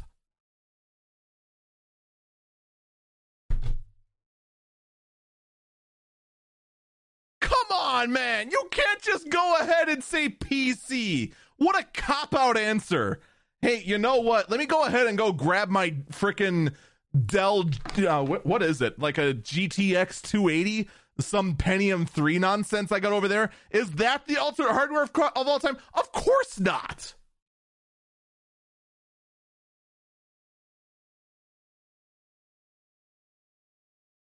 Like we want to go ahead and say, okay, yeah, the PC, yeah, that's that's the best gaming console and it's always the most up, up, up to date. It's so broad, though.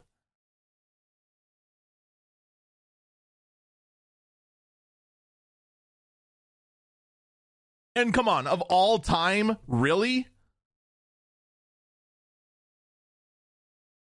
I could give you a better, more justified best gaming hardware of all time.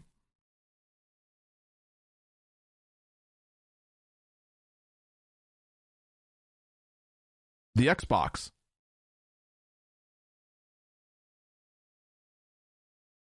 The original Xbox. Because it paved the way to go ahead and rethink how all game consoles are, to go ahead and make them more and more modular and more computer like than the consoles than the consoles of old. To go ahead and give the option of saying, hey, Let's go ahead. Let's take take the actual game, install on the hard drive, and run it locally. That's a better answer than just globally saying PC. Don't anger, don't go, don't go after us. LOL. But here's the thing. You can go on forever and give a good argument as to what is the most important piece of gaming hardware of all time. Because in every single generation, there was a revolutionary product that changed the face of of video gaming as a whole.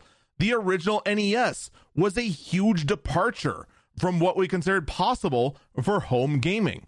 And in fact, you could easily argue was the great grandfather of all modern gaming. You could very easily make that argument. You could make the argument that I just did for the original Xbox, saying that it was the first one to go ahead and, and rethink how we build game consoles. You could say the PS2 for being the first console to actually introduce the ability for an internal hard hard drive that no one used or the actual online models of it. You could say the N64 for being the first one to bring 3D gaming at a respectable frame rate, which was apparently 12. You could go on and on and on like that.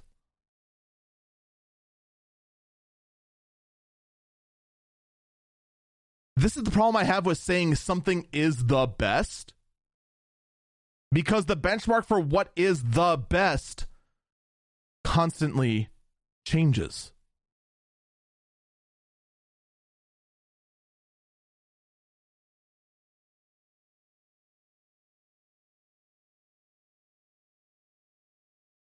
Someone asked to, to justify where's the revolution of the OG Xbox, though? Because it was the one to go ahead and say, let's rethink how we do the console as a whole to build it more like a PC.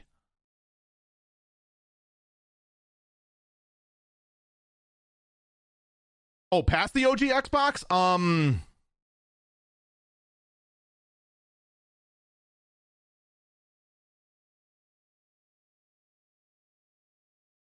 I'd say the Switch. I think the Switch down the road will prove to be a huge step forward.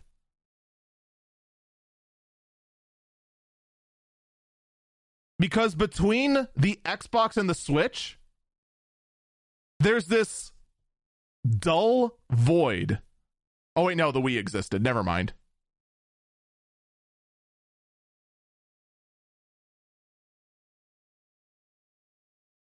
To say that we can go ahead and have adequate performance on the go, but then also say we can use it at home.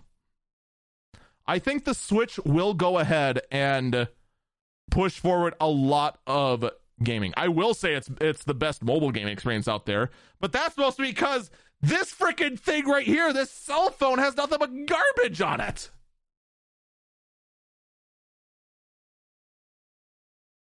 Someone in chat says the DS and 3DS were pretty good. They were pretty good, but as far as capabilities, are nowhere close to the Switch.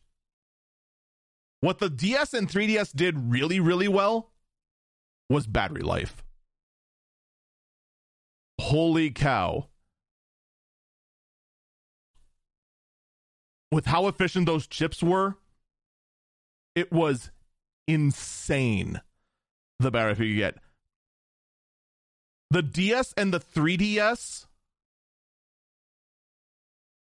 were just battery life kings. They were a road trip's best friend. And I will include the 3DS in there because even though the 3D whole thing was a gimmick, the performance boost it brought to the D- to the DS platform is undeniable. The gimmick, however, was useless. Now, at the time, the dual screen function felt innovative. But if you're a 3DS player, you you know what I know. And that's the second screen ended up becoming a massive gimmick as well. And was usually just tacked on at the last minute, unfortunately.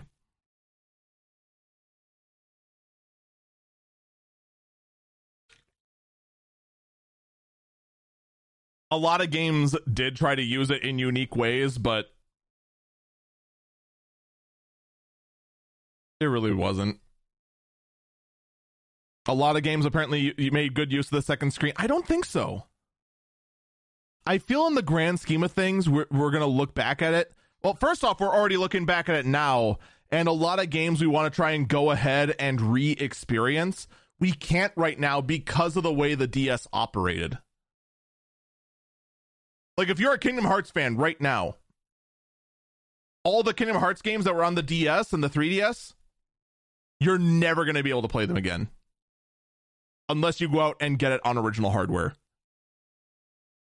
It's the only way.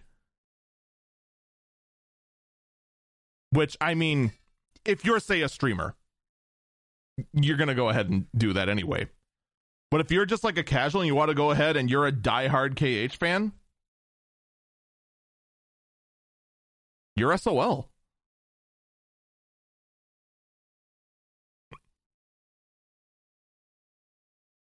I do love that the the, the worst part is is that um the person that that uh, in the chat that's kind of bringing up this argument and, and salvaging that is saying, well, those those Kingdom Hearts games were pretty bad anyway.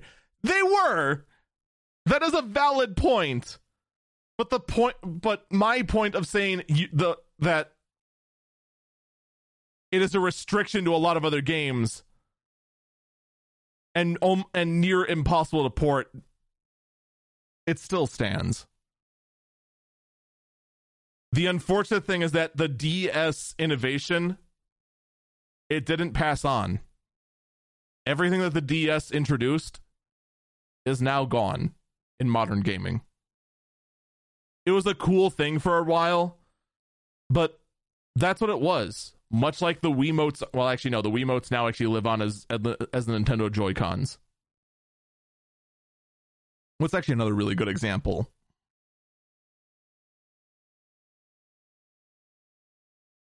Actually, I don't think there is a really good example.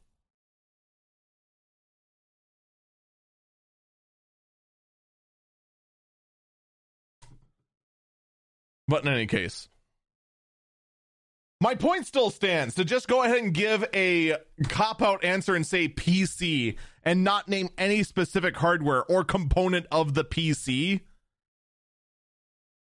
just makes that oh, that entire award absolutely worthless and really really is just showing how little the Golden Joystick Award co- committee really cared about these awards. And then that brings us to quite possibly an even dumber award the ultimate game of all time Dark Souls.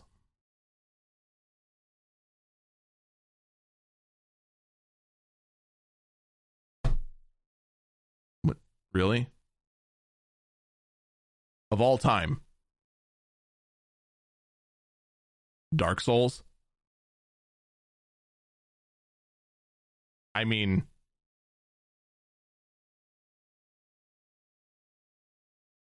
while we're at it, why don't we just make the ultimate game of the year Battletoads?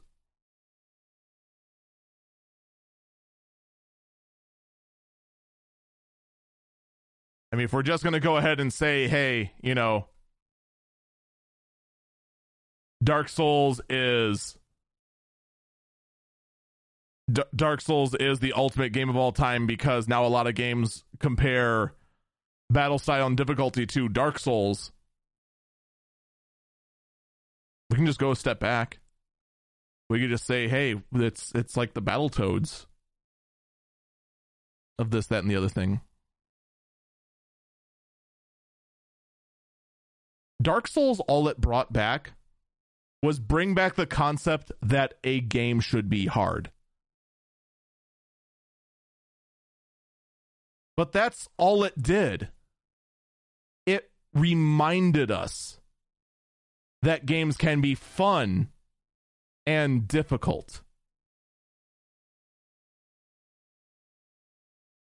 I pers the unfortunate thing is I don't know what I'd put in its place.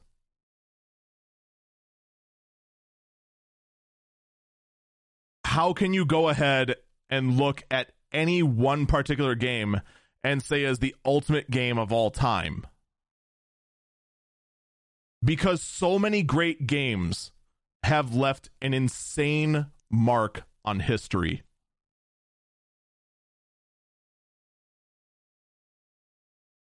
You could make the argument Dragon Quest is the is the ultimate game of all time because it absolutely launched off the stereotypical story of a of a hero rescuing a, pr- a princess, which shaped many RPGs f- from time on. Doom is the ultimate game of all time because it because it launched the first person shooter genre long before the hardware could handle a game of its caliber. Battletoads is the ultimate game of all time because it first introduced soul soul crushing difficulty without feeling like you were cheated every single time. Tetris was the ultimate game of all time because it went ahead and int- introduced a formula that would be tested and and last lo- long and long in, into arcades for the longest time ever.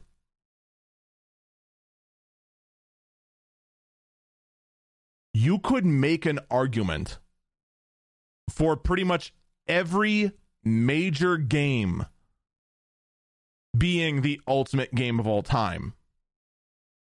Minecraft is the ultimate game of all time because it is the most popular and sh- and shaped the way for what is possible for building a game.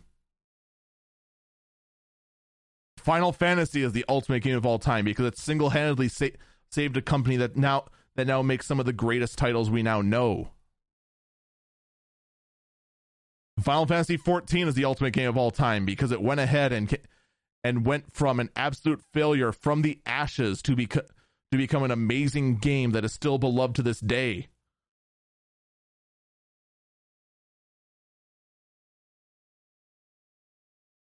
World of Warcraft is the ultimate game of all time because it went ahead and showed what was, what is possible when we all come together and how the, and how quickly the mighty can fall.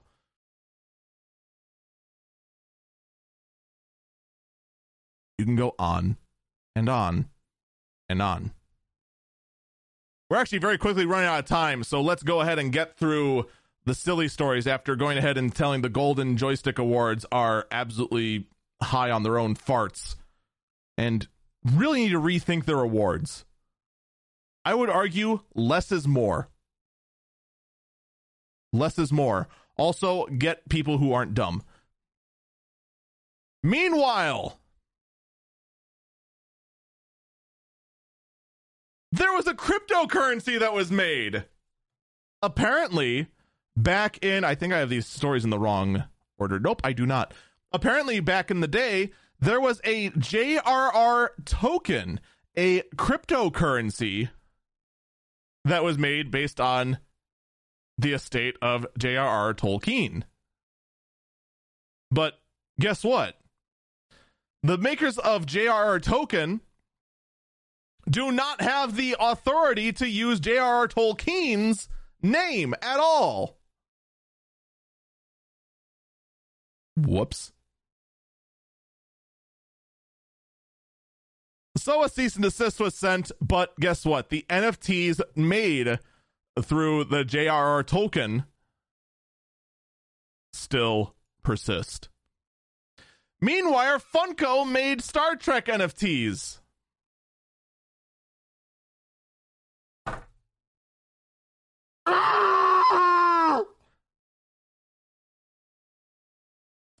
Because my faith in humanity wasn't already absolutely destroyed.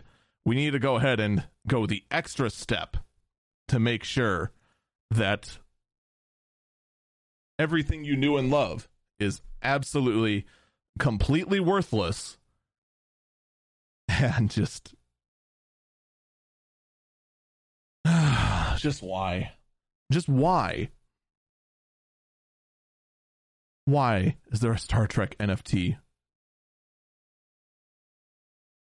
I also want to remind you that if you are even considering for an instant that you should invest in NFTs, that in fact what you are paying for is a link to a site that could go down at any minute. You have no ownership of any of that. All you have is a serial code that makes you say you have you have ownership of a link which could become a 404 error at any moment in time. Just thought I'd remind you. Which brings us to the last burb, the last story of the day, the weirdest story of the week. Ladies and gentlemen, El Salvador is building a Bitcoin city.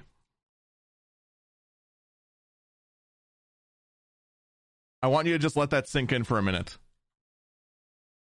A Bitcoin city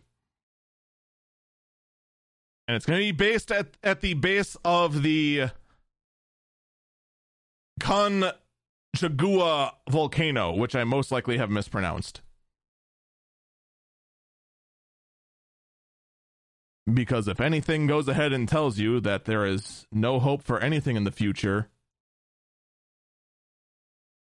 it is the fact that we're going to go ahead and build a city based on Bitcoin and just make it easily disposable by just waiting until the volcano erupts. All right, you know what? Maybe this is actually a good thing. Maybe we can just go ahead and just gather up all the true believers who want to go ahead and embrace cryptocurrencies, bitcoins, and whatnot, and just say, hey, all of you, just go here. It will be fun and exciting. Folks, that is going to do it for this episode of Eagle Eyes on Tech. Thank you so much for listening. I do encourage you check out the daily podcast, the Early Bird Briefing, which you can find at anchor.fm slash early birb B-I-R-B briefing. And check out my Twitch page at twitch.tv slash Eagle Falcon. All the extra stories we couldn't get to, which there are a lot of them today because I ran on WoW for a while there, will be available on the subscription episode of the podcast, anchor.fm slash eagle eyes on tech. Dollar a month. Get all the extra content you want. Take care and have a great day.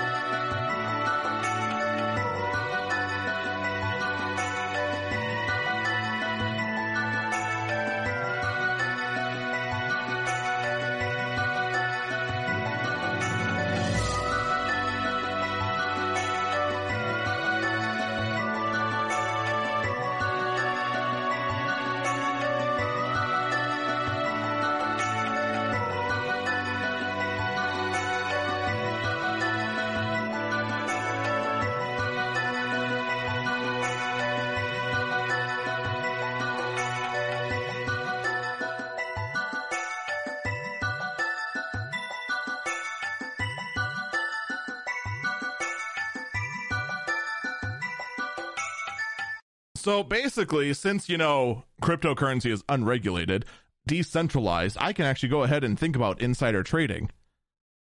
Well, let's think about this for a moment. If in fact a a man who has a bunch of Bitcoin wants to go ahead and sell it to go ahead and fund the building of a city, I hate to break it to you, but um, now is absolutely the time to sell your Bitcoin. Uh, wait until the construction is well underway when almost all of the selling has stopped and then buy Bitcoin at its absolute lowest and then wait for all the true believers to go ahead and buy in, buy up the shoot up the shoot up the price of Bitcoin, and then you need to bail.